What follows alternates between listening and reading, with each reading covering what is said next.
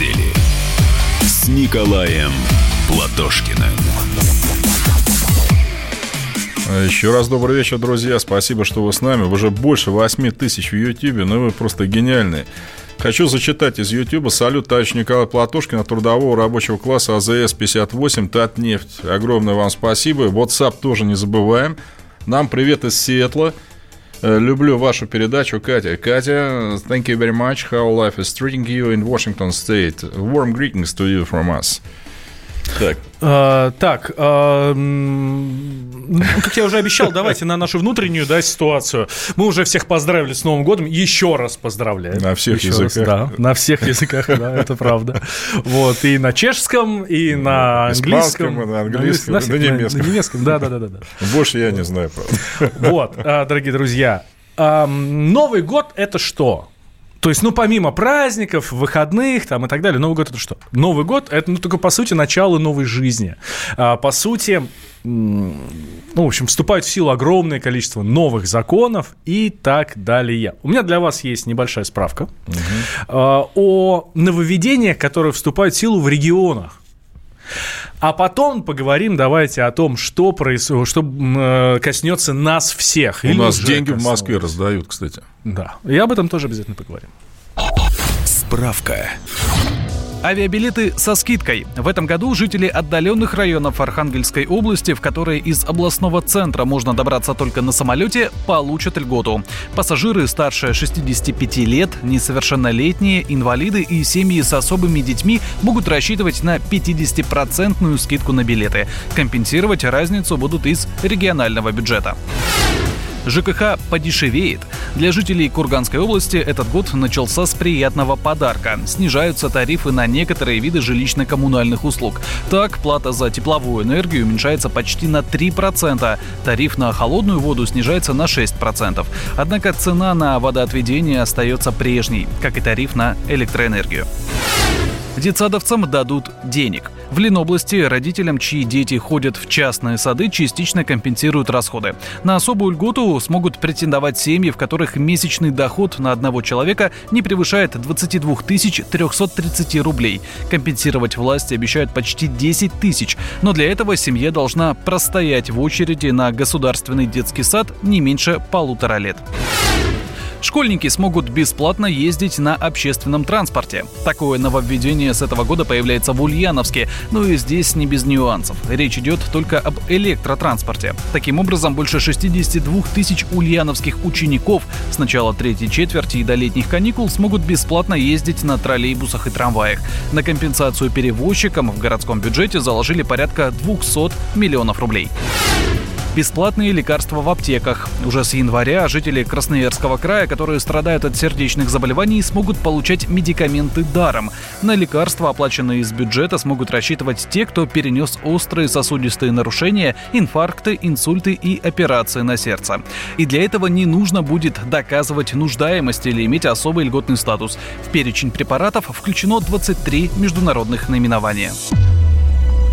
Это то, что будет в регионах.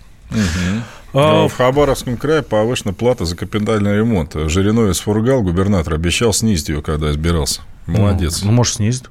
Когда?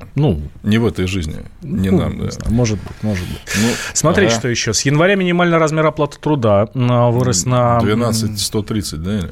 Да, 12,130. При этом в регионах имеют право устанавливать свой уровень МРОТ, но он может быть выше федерального. Хотя вот тут что надо отметить. Вот по интернету прошла такая вещь, что, по-моему, в Кургане, повысили одной бабушке пенсию на рубль. На рубль 10. На рубль 10.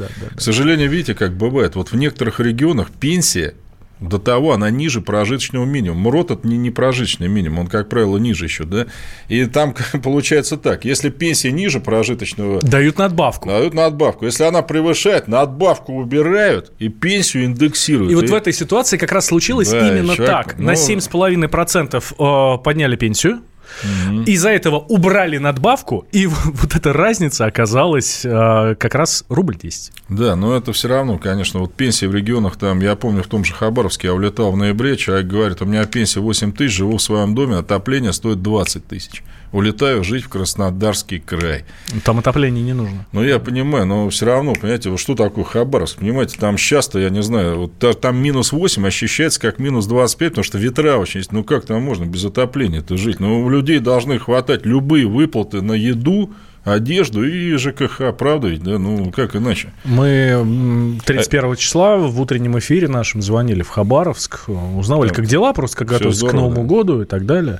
Было минус 40 на тот момент. Ну, я о чем и говорю. Да там я и к тому, что там даже если легкий минус, Амур, вода, да, сырость и ветра. Как говорили, Хабаровск, 3 горы, 2 дыры там когда-то, да, там сопки просто есть. Но, тем не менее, вот, Валентин, я не знаю, тут такие сведения, я, честно говоря, думал, что те, кто это все рассматривает, они то ли не дозакусили на Новый год, то ли не опохмелились. Подоходный налог в России, дискуссии поднимут до 16%. Ну, напомню, что сейчас у нас плоская шкала 13, да? И знаете, что меня потрясло? Вот и я, и вообще многие другие люди вот требуют убрать подоходный налог с бедных, как это в Соединенных Штатах, например, есть. Ну, и в других странах. В Соединенных Штатах бедным еще доплачивают. Ну, то, что мы вот с вами говорили, там, до минимума, да? То есть, Костин поддержал, глава ВТБ. Ну, несколько богатых людей у нас, вот к моей радости, бедных надо освободить от налога. Правительство якобы, не знаю, может, это и неправда, говорит, да, хорошо, бедных освободим, а всем остальным сделаем 16%. Ну, ребят, ну вы что? Этот вопрос мы буквально на этой неделе, 8 числа, в последний день праздников, вот в этой самой студии обсуждали с экономистом, с профессором, с доктором экономических наук Никитой Кричевским. И вот он говорит, что это фейк. Кстати говоря, по поводу, Валентина Андреевича, послания Путина и прогрессивной шкалы, я должен напомнить и предостеречь наших слушателей от того, чтобы они не покупались на развесистую клюкву, распространенную перед Новым годом газеты «Ведомости», о том, что якобы наименее оплачиваемые слои населения, ну, будем говорить, малоимущие, будут освобождены от НДФЛ полностью, а за это мы все, то есть мы с вами тоже будем платить 16% вместо 13%. Это вранье, это вброс, это провокация. Это провокация, коей славятся «Ведомости» на протяжении последних 10 лет уж точно, понимаете? Безотносительно, это был экономист Никита Кричевский, ведущий радио «Комсомольская правда». Безотносительно издание, которое это опубликовало, а зачем публиковать кому-то подобные фейки? Для того, чтобы прощупать почву? Именно. И вы знаете, вот недавно были тоже данные, одной из газет, я уж не буду ругаться, как Кричевский, но чтобы меня не обвинили в предвзятости, что готовится в 2024-м, когда срок Путина закончится на посту президента, новое повышение пенсионного возраста. Понимаете, прощупывает, зондирует мнение людей. Нет. Друзья, я вам скажу честно, если кто-то думает, Высшая школа экономики, вот этим особенно у нас увлекается всякими реформами, вы смотрите, вот народ вам пенсионную не простил, но не дай бог, если вы вместо того, чтобы ввести нормальную прогрессивную шкалу, вот я, например, предлагаю 0, 10 вместо 13, богатым 20, причем здесь можно как бы дискутировать, с какого там считать богатых, там, может быть, на вычеты какие-то предусмотреть, это все вопрос дискуссионный, но не дай вам бог сейчас даже публично обсуждать повышение налога НДФЛ на 16%. Ну вы что? Ну, видите, русский народ, конечно, терпеливый, да, не до такой степени. Хотя барин Жириновский, вот тут пишет Сергей Щукин, извините, у вас по латыни написано, я, возможно, вас не так называю, раздает на Москве деньги, говорит, холопам крепостным. Вы знаете, гражданин Жириновский, вот вы достали, да, если вы считаете людей холопами и крепостными, я считаю так, что мы вправе подать на Жириновского иск в суды за оскорбление чести и достоинства многонационального народа России, который у нас по Конституции является, ему принадлежит вся власть. Вы это прекратите, мы ждем извинений от вас. И я думаю, что комиссия по этике Государственной Думы, которая обещала этим делом заняться, она этим делом займется. Мы что, забыли, как вы женщин били, что ли? И потом, так знаете, за охрану, а я там депутат. В суд. в суд, товарищи, понимаете, пусть попробует там сослаться на иммунитет. И вот многие пишут буквально пару слов про Тайган, там, про парк зверей, который, к сожалению, опять закрыт. Теперь прицепились к тому, что кормили мороженой щукой животных без сертификата. Ну, сколько маразмом-то можно заниматься? Но это же животные. Они за Единую Россию не голосуют, за КПРФ не голосуют. Они просто животные. Я горд сообщить, что после вашей реакции, уважаемые радиослушатели, вот благодаря Комсомольской правде, да вообще просто нормальным людям, сейчас Госдума занялась этим вопросом, депутаты Госсовета Республики Крым были в Тайгане, просмотрели документацию, не нашли там никаких видимых нарушений, понятно, что они там не следственные органы. Депутаты от КПРФ, ну, например, госпожа, ну, товарищ Ганзя из Новосибирской области, она этим вопросом займется. Я хочу сказать твердо, гражданам-рейдерам потенциальным не будет. Тайган вы не получите. И даже не думайте об этом. И животных мы спасем. Потому что, знаете, свинство, что люди присоединились к России.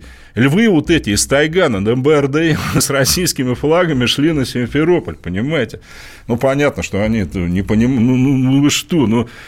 Оскорблять чувства крымчан вообще последнее дело после того, как они оказали нам такую высокую честь в 2014 году и к нам присоединились, несмотря на ожидаемые санкции, падение доходов и прочее. Да мы в долгу перед ними. И тут такое творится. Ну, сейчас сделаем небольшой перерыв, сразу после него продолжим. Про нововведения в России поговорим, про рост цен на алкоголь, про снижение порога беспошлинных покупок в интернете. Для автомобилистов тоже новости, конечно же, есть. И про электронные трудовые книжки. Никуда не переключайтесь, Николай Платошкин у нас здесь в студии. Итоги недели с Николаем Платошкиным. Противоположные взгляды. Оппозиция, я считаю, героями. Твое право считает. Да. Тина, что ты несешь? Ну а как? Смеешься. Максим, я не смеюсь, но просто нельзя так говорить. Себя послушай. Разные точки зрения. Призывы «надо выходить и устраивать майдан» – это нарушение закона. И вообще это может закончиться очень нехорошо. Вы не отдаете себе в этом отчет? По-моему, нет, решили допрос устраивать. Личный взгляд на главные проблемы. На машине. Я не езжу. Ну вот и тогда молчи, отлично. Потому что я рассказываю про движение автомобильное, а не про пешеходов. Свобода слова в прямом эфире. Я не причисляю себя к популистам. Я причисляю себя к людям, которые действительно отстаивают мнение жителей, причем не только на словах, но и на деле. А тогда приношу любовь собой свои извинения. Радио «Комсомольская правда». Правда рождается в споре. Две крайности, они всегда опасны. Всегда мир более разноцветный, и плохо, когда либо кровь на улицах, либо кровь в застенках.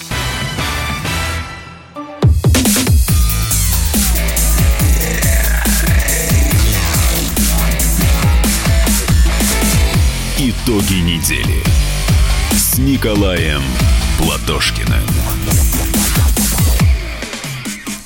Добрый вечер, дорогие друзья. Ютуберы взяли планку в 9 тысяч. Это исторический рекорд. Сейчас, правда, они чуть-чуть у нас упали до 8800, но это ерунда. Вот, кстати, да ладно, пишут тут в WhatsApp. Жириновский на юморе сказал про холопов.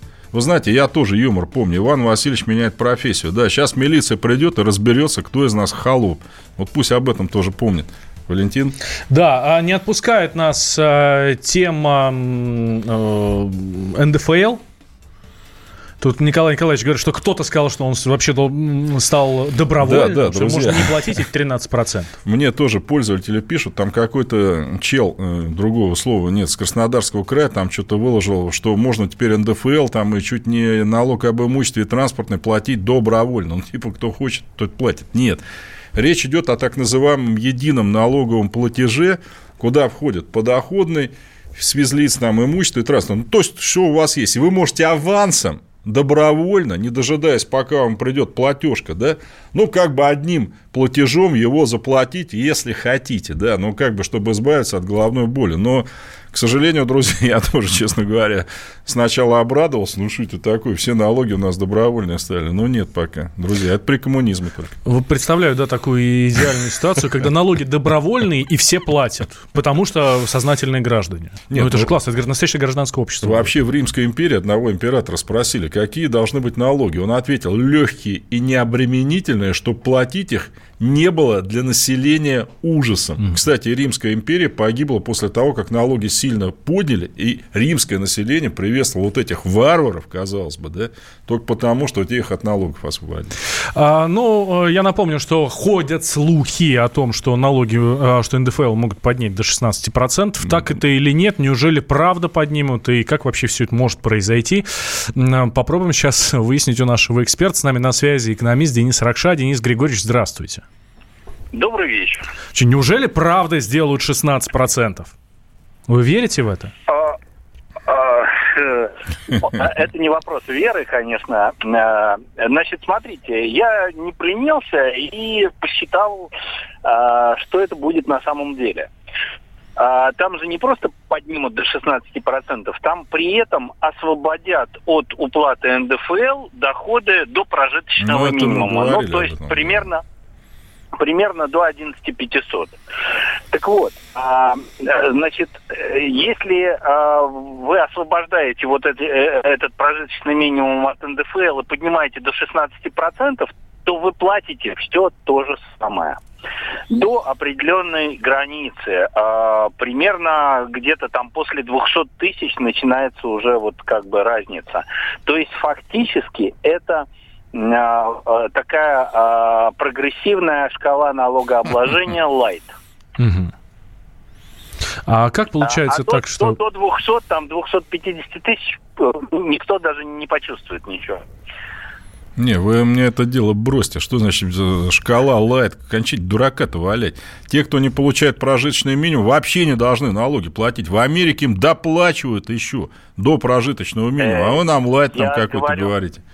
Я говорю о тех, кто получает больше прожиточного минимума. Ну, у нас минимум какой? Вы знаете вообще, нет? Знаю. Какой? У нас в регионах-то по-разному весь. Между прочим. Он не сильно отличается. Ну, в Хабаровском крае какой, например? Ну, вы думаете, я наизусть знаю. Ну, назовите другой регион какой-нибудь. Любой. Значит, давайте немножко сменим тональность нашего разговора. Ну, я понимаю, что это тоже ответ, конечно. Я вам объясняю, что при освобождении суммы прожиточного минимума от налогообложения и повышении НДФЛ до 16%, человек, который получает доходы или там зарплату примерно до 250 тысяч рублей в месяц, не заметит разницы. Даже чуть-чуть будет получать больше. Несущественно там на 1,5 тысячи рублей. Ну, я не знаю, вот вы что поняли, вот в Хабаровском крае прожиточный минимум в прошлом году, не знаю, в этом не буду врать, там было что-то в районе 8 900, условно говоря, рублей, край еще доплачивал там до 13, но вы что считаете, что это что, богатые люди, что ли? Я вообще не об этом говорю. А я об этом говорю. Эти люди должны быть освобождены до 25 тысяч. Доход должен быть освобожден. Мы говорим с вами о разных вещах, да, и поэтому... разговора не получится. Если мы обсуждаем изменение ставки НДФЛ, то давайте ее и обсуждать. Я ее не хочу обсуждать. Ее не должно быть в нашей стране. Не надо, господи. Вот с этого обсуждения этот маразм и начинается, понимаете? Да, кто украл у него, он-то... Это вам надо обсуждать не с экономистом тогда. Извините. Да. Спасибо большое, Денис Григорьевич. Вы знаете, а я вообще не понимаю такой специальности экономиста. Я вот этих экономистов в перестройку наслушался. Вот понимаете, кто из них потом за свои бы слова ответил? Было бы социалистическая рыночная экономика, все нормально. Помним мы этих всех, Шмелева, Аганбегяна. Где они сейчас все? Так, давайте дальше еще по нововведениям, которые у нас в стране, собственно, с Нового года вступают. Снизили порог беспошлинных покупок в интернете. Если с января пошлину взимают с зарубежных интернет-покупок стоимостью от 200 евро. Сейчас, то есть до Нового года было 500 евро. При этом ставка пошлины уменьшилась с 30% от стоимости покупки до 15%. И с 1 января повысили цены на алкоголь. Акциз на вино составил 31 рубль за литр, шампанское 40 рублей. Причем эти акцизы повысились очень сильно, понимаете. Я понимаю, когда у нас повышает акциз на крепкий алкоголь. Они у нас вообще сильно выросли. Потому что, как мы, помните, с вами уже говорили, вообще пьют в других странах больше, там, в Португалии, чем в России, там, во Франции. Но Россия, Беларусь, по-моему, Молдова – это в Европе единственная страна, где вот в общем потребление алкоголя превалирует крепкое спиртное. Ну, а вы сами понимаете, одно дело там полбутылки вина с женой на ужин выпить, другое дело бутылку водки. Это совсем по-разному, хотя в пересчете на спирт там в течение года, может, и одно и то же. Но почему на вино-то повышает? Вот смотрите, Россия у нас, к сожалению, страна себя вином не обеспечивает, что объективно. Власть не виновата, потому что мы самая холодная страна в мире. Но если у нас своего-то нет, ну или его мало, по крайней мере, ведь надо отучать от крепкого алкоголя постепенным переходом к культуре питья. Вот понимаете, у нас же была антиалкогольная кампания Горбачева, идиотская, когда народ стал клей столярный нюхать, там еще что-то, потому что виноградники рубили. А была, кстати, малоизвестная брежневская 1972 года, когда боролись с крепким алкоголем, с самогоном путем чего? Увеличение ресторанов, там, понимаете, вот каких-то точек, где человек, ну, просто может прийти с друзьями, там, не знаю, бутылку вина с бутербродом выпить, пойти дальше, предположим, да? Но что здесь-то плохого? И поэтому я считаю, что эти акцизы, ну они ни к чему. Вот сигареты... Пусть меня курящие простят, там крепкие напитки, ладно, это все можно рассматривать. Американцы, знаете, эти акцизы называют sin taxes, то есть как бы акцизы на налоги на грех. Но я думаю, что пока у нас нет своего вина нормально, вот Крым здесь должен помочь, там Краснодарский край, там Ставрополь, ну зачем эти акцизы повышать, я не понимаю. И в Москве меня, то есть... В Москве с нас собирает более 15 миллиардов рублей штрафов за ПДД. Ну, друзья, ну, понимаете, остановиться нельзя. Если больше 11 секунд, ну, человека, бабушку высаживать. На, получи. А сейчас вообще обалдели. Мне люди сказали, я, честно говоря, сам не залетал на такой маразм, что к светофору подъезжаешь, там полоса такая, да? На 10 сантиметров на полосу заехал 800 рублей. Ну, Николай Николаевич, это называется стоп-линия. Ну, я не знаю. Но одно дело, понимаете, человек мешает переходу, предположим, там. Ну, короче, штрафовать надо тех, кто создает аварийные ситуации, подрезает, по обочине гоняет, когда все сидят в пробках там. Или да, вот когда вы стоите перед собой, он взял там вас, всех обогнал и встал прямо вот на этом переходе. Да штрафовать. А насколько можно заезжать за полосу, по-вашему? Да я считаю, что если ты чуть-чуть на него заехал. Ну, а чуть-чуть это сколько? Ну, просто заехал. Метр. Да не метр, я не знаю. Но если ты чуть-чуть 10 сантиметров, тебе что, 800 рублей надо брать? Ну что это за безобразие-то тоже? Надо смотреть по факту. Вот помните фильм «Инспектор ГАИ», да? Советский. Когда там майор в исполнении Ефремова говорит, у тебя столько штрафов-то, там, этому главному герою. Ты что, говорит, в Хьюстоне на 5-й авеню стоял? Хотя в Хьюстоне я там работал, нет 5-й авеню. Ну, не суть. Он говорит, у нас главное профилактика. Другое дело, вы знаете, злостное нарушение. Вот человек, он вот может не нарушать, но он нарушает. Но если какая-то девушка, я извиняюсь, темно. Вот меня, знаете, один раз заштрафовали. Я нарушил полосу разделительную, потому что это было в регионе, там снег лежал, вот нечищенный, и ты полосы не видел. Если полосы не видно, то никто не заштрафует. А мне, знаете, что говорит? Это вас в Москве чистят. А у нас нет. И что дальше? И знаете, этот офицер мне еще заявляет, вы меня поймите, я вас все понимаю, но мне старший сказал 3 штрафа сегодня привезти. Ну, это палочная система была всегда. Это бизнес, что ли, вообще в конце? Я вас понимаю. Причем не просто штрафы ему привезти, сказал, привезти за дальний свет. Там, понимаете, ну, это же не о правилах дорожного движения. Ну, но эта палочная система, Николай Николаевич, была всегда, на нее всегда жаловались. Ее надо отменять, потому что, еще раз, вот в Хабаровске с населения берут миллиард штрафов. Такое вообще там бандиты какие-то обитают. Причем там отдали это все частным компаниям вообще, понимаете, которые берут, ставят камеры в аренду от государства. Ну, что это такое? У нас тюрьмы, что ли, скоро частные еще станут? Пожарная охрана за деньги тебя тушить начнет. Ну, нет, кстати, разговор о тюрьмах частных идет. В Германии был. Там заключенных частники за деньги отпускать стали на время куда-то, знаете, в ресторане поесть. Там, ну, государство должно заниматься своими делами. Частный бизнес своими. Так, сейчас сделаем небольшой перерыв. Давайте о глобальном поговорим. Тут Всемирный банк опубликовал прогноз роста мировой экономики. И про Россию там тоже говорится. И вырастем мы, говорят. Но не то чтобы сильно, там чуть больше, чем 1,5%. Никуда не переключайтесь, Николай Платошкин на студии. Итоги недели с Николаем Платошкиным. Я вспоминаю, тебя вспоминаю. Антонов каждый вечер в эфире радио «Комсомольская правда» вспоминает. Включаем нашу машину времени и отправляемся в прошлое. Я помню помню, маленький стоял, смотрел на прилавок. Было все. Молоко в треугольных пакетах. Ой, молоко в треугольных пакетах. Мороженое вкусное. Потрясающе, потрясающе. Вареники с вишней и с медом запомнились на всю жизнь. Таких я больше не ел. Программа Михаила Антонова «Дежавю» по будням в 23:00. Антонова много не бывает. Зашла заря.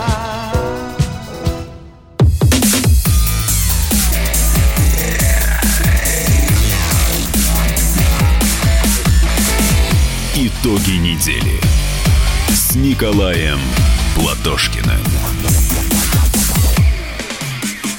Добрый вечер, дорогие друзья. Вы уж нас, пожалуйста, извините. Пишут нам часто, вот реклама вас замучила и прочее. Но это, как вы понимаете, не от нас с Валентином зависит.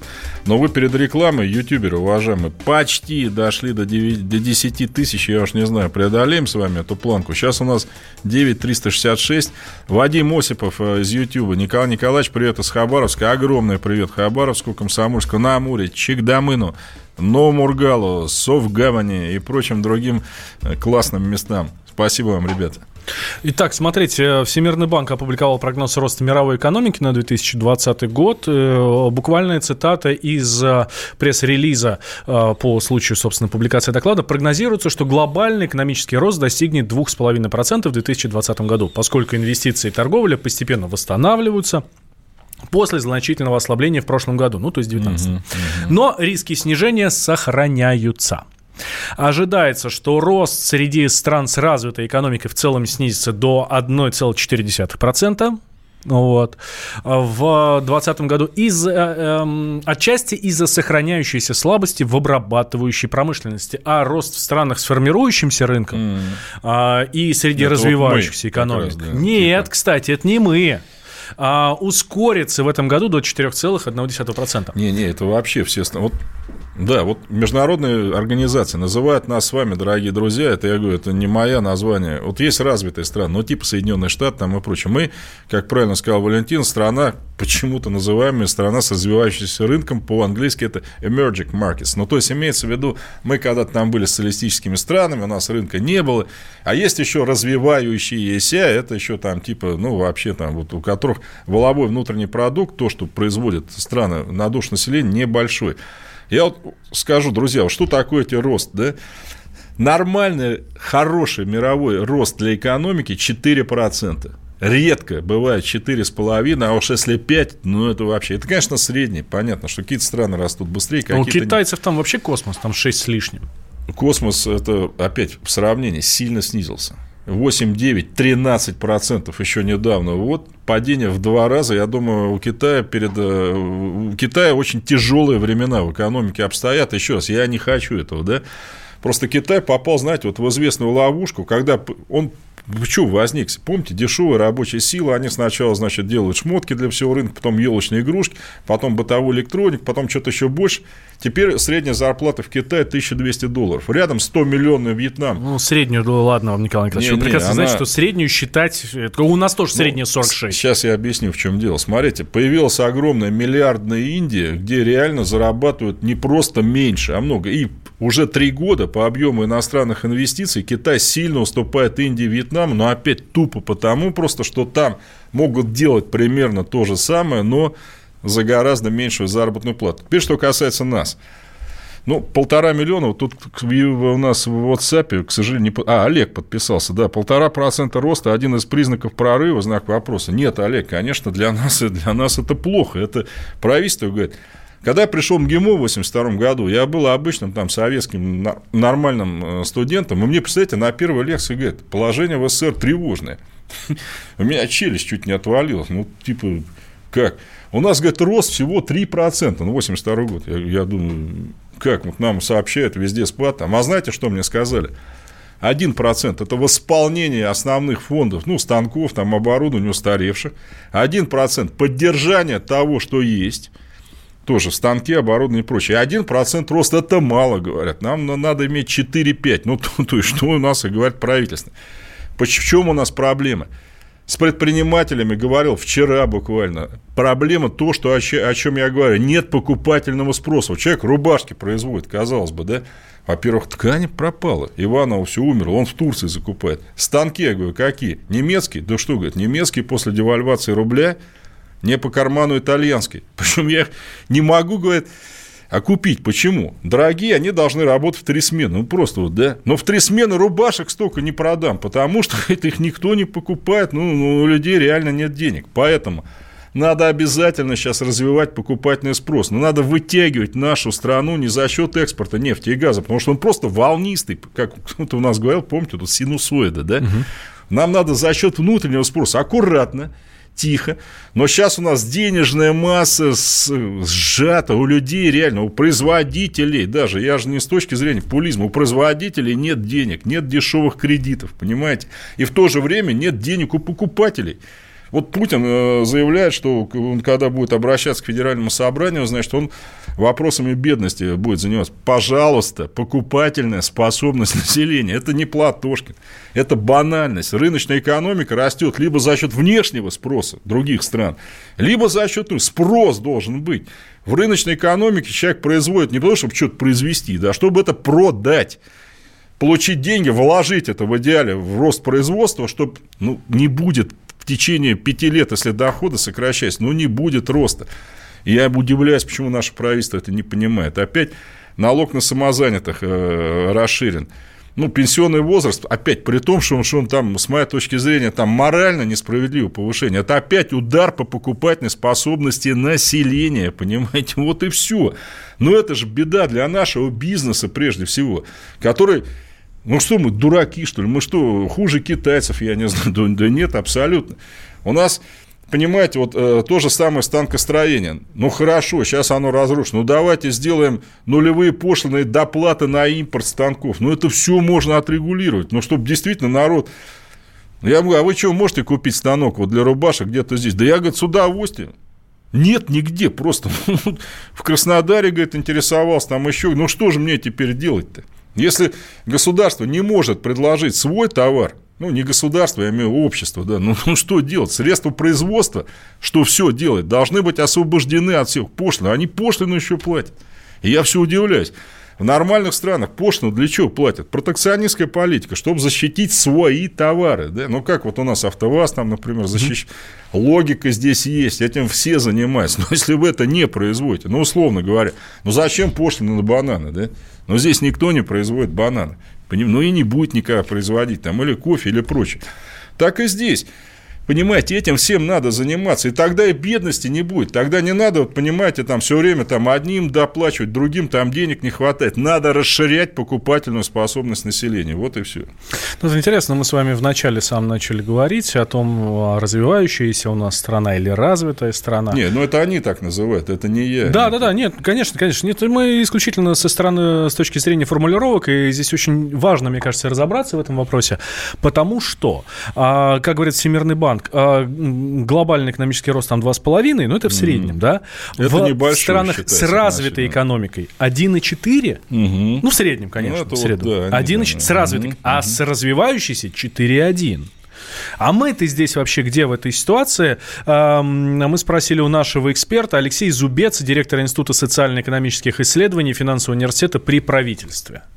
С точки зрения международных классификаций, в классификации ООН по уровню развития человеческого потенциала Россия относится к государствам с очень высоким уровнем человеческого развития, с одной стороны.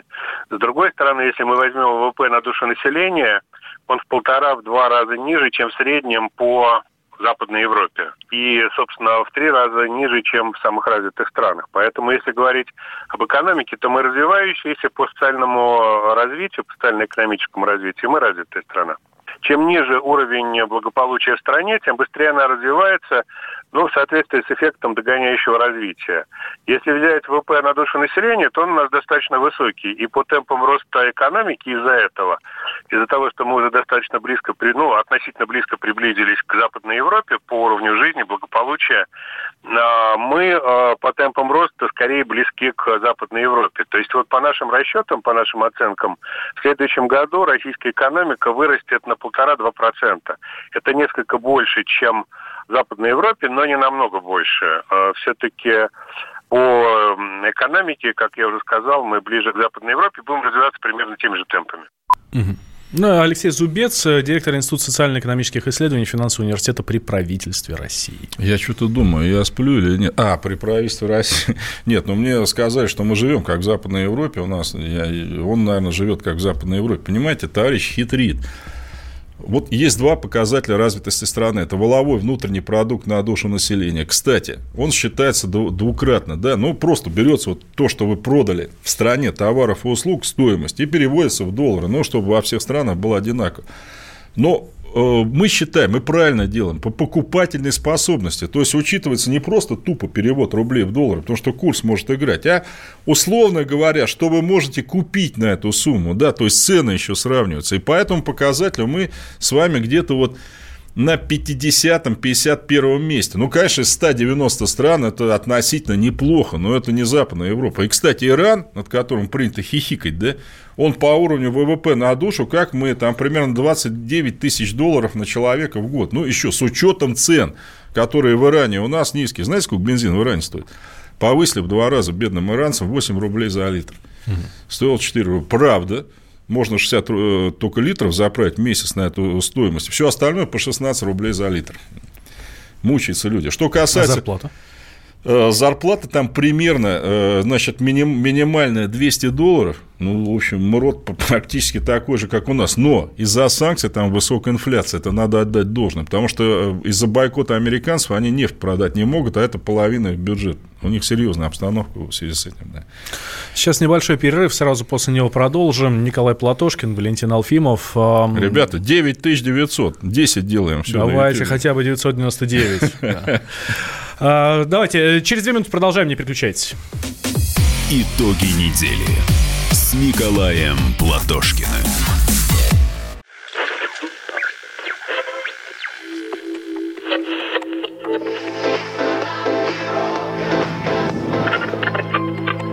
Челябинск, 95,3. Пятигорск, 88,8. Самара, 98,2. Новосибирск, 98,3. Ставрополь, 105,7. Краснодар, 91,0. Красноярск, 107,1. Благовещенск, 100,6.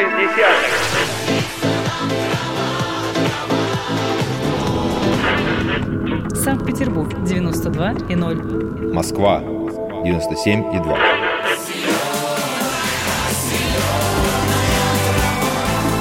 Радио «Комсомольская правда». Слушает вся земля.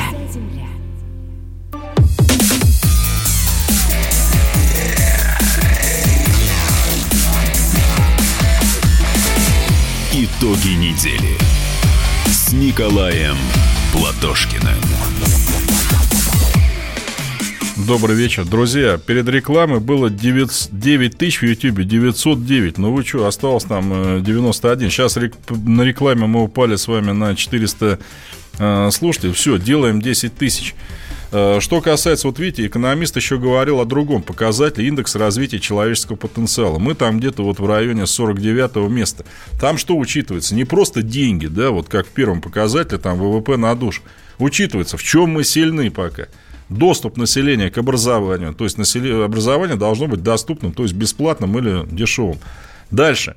Помощь при рождении детей, то есть младенческая смертность, потому что человек маленький до 5 лет очень восприимчив к заболеваниям и, конечно, должен, с врачами работать. У нас пока все неплохо в этом. Доступ к пресной воде учитывается, потому что все болезни переносятся, особенно в Африке, предположим, где низкая продолжительность жизни, с водой. Но что у нас пока хуже, чем в Европе, гражданин при правительстве российской, это продолжительность жизни населения. По женщинам относительно неплохо, 77 лет, хотя в Европе это, женщины живут обычно больше, чем мужчины, в среднем на 5 лет, они у нас меньше, стрессу они подвержены, они умеют его выплакивать, мы, к сожалению, не всегда это можем делать. С мужчинами плохо. С мужчинами у нас 67 лет. И, конечно, именно в этой связи повышение пенсионного возраста было безответственным шагом. Так что, видите, учитываются во втором показателе социальные, скорее, вещи, которые дала нам советская власть. Там бесплатные вот эти прививки, педиатрические клиники, бесплатное образование и все остальное прочее. Так что пока мы на этом неплохо разбиваемся. Был у нас в прошлой части наш эксперт, директор Института социально-экономических исследований Финансового университета при правительстве Алексей Зубец, собственно, да. И мы когда с ним беседовали, я у него спросил про то, что означают вот эти цифры. Вот эти вот 1,7, 1,8% ВВП, рост экономики в году. А, собственно, что от этого обычному гражданину работающему, да, и там... и бизнесу, среднему или малому. Давайте услышим, что говорит эксперт. Вам с этого будет рост реальной зарплаты от 2 до 4%. То есть зарплата минус инфляция. А то есть это уже в реальном выражении вашей покупательной способности. Если брать доходы тех людей, которые живут на пособии, они вырастут примерно на 2%, если верить прогнозам правительства. А по зарплатам рост будет выше. Вы получаете зарплату, соответственно, в реальном исчислении она должна увеличиться в следующем году у вас, процента на 3-4.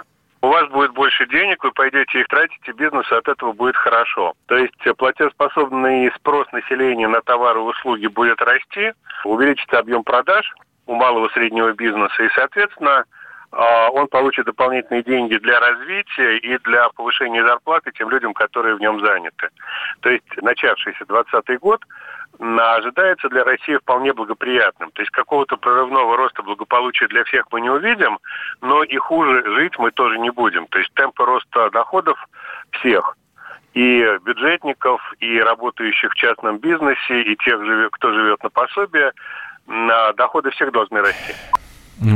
Хорошие новости. Дай бог, чтобы действительно так и было. Да, только они все в будущем времени. Я верю, город будет, я верю, саду свесть, когда такие экономисты в стране российской есть. Вот они нам все время пробудят. Но я упоминал тут министра экономики Улюкаева, пропавшего куда-то с поля зрения, который говорил, что в 2050-м все будет вообще замечательно.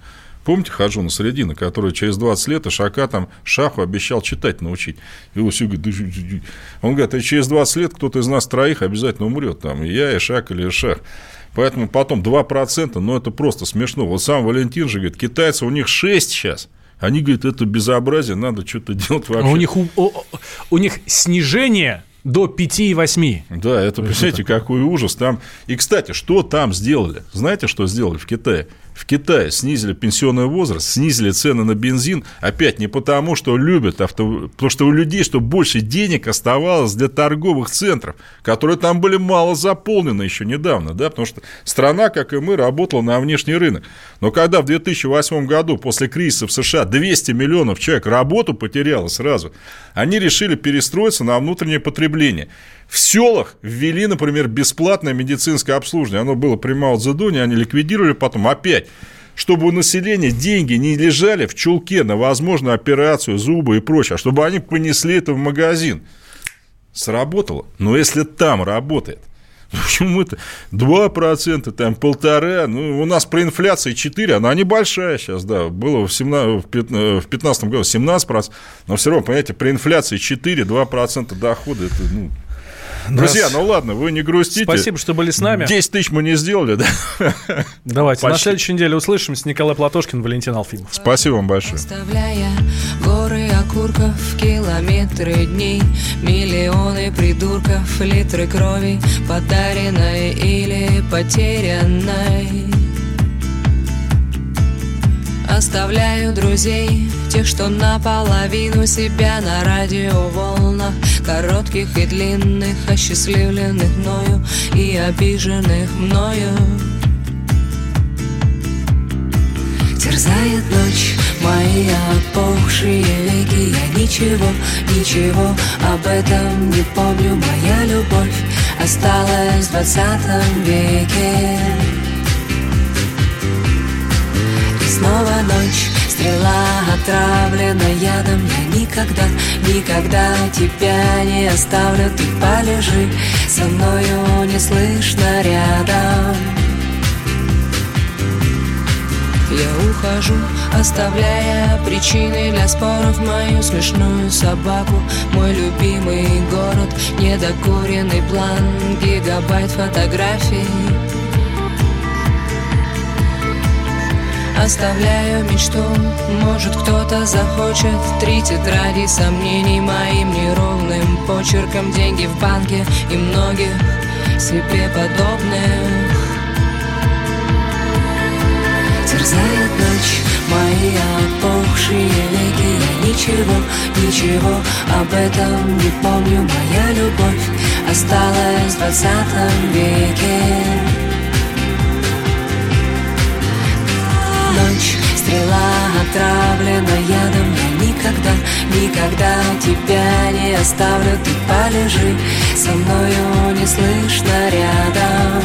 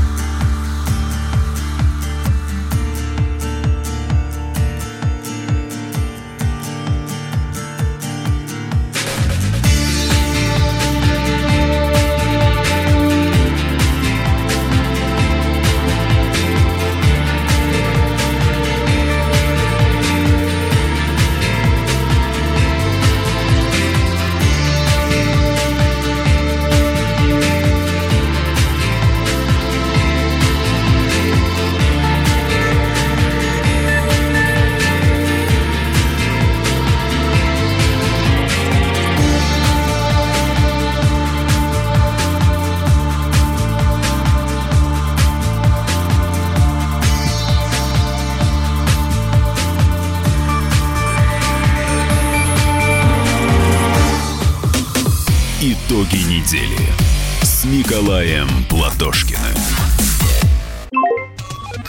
Всем привет! Меня зовут Александр Тагиров, и я автор подкаста «Инспектор гаджетов». Все самое интересное из мира технологий, мобильных устройств и всевозможных умных приблуд, которые неоспоримо приближают наше будущее. Ищите мои подкасты на всех популярных платформах, подписывайтесь, ставьте лайки и оставляйте комментарии. А если у вас есть для меня интересные темы или вопросы, пишите на подкаст @phkp.ru. Всем хай-тек пока, и да пребудут с вами технологии!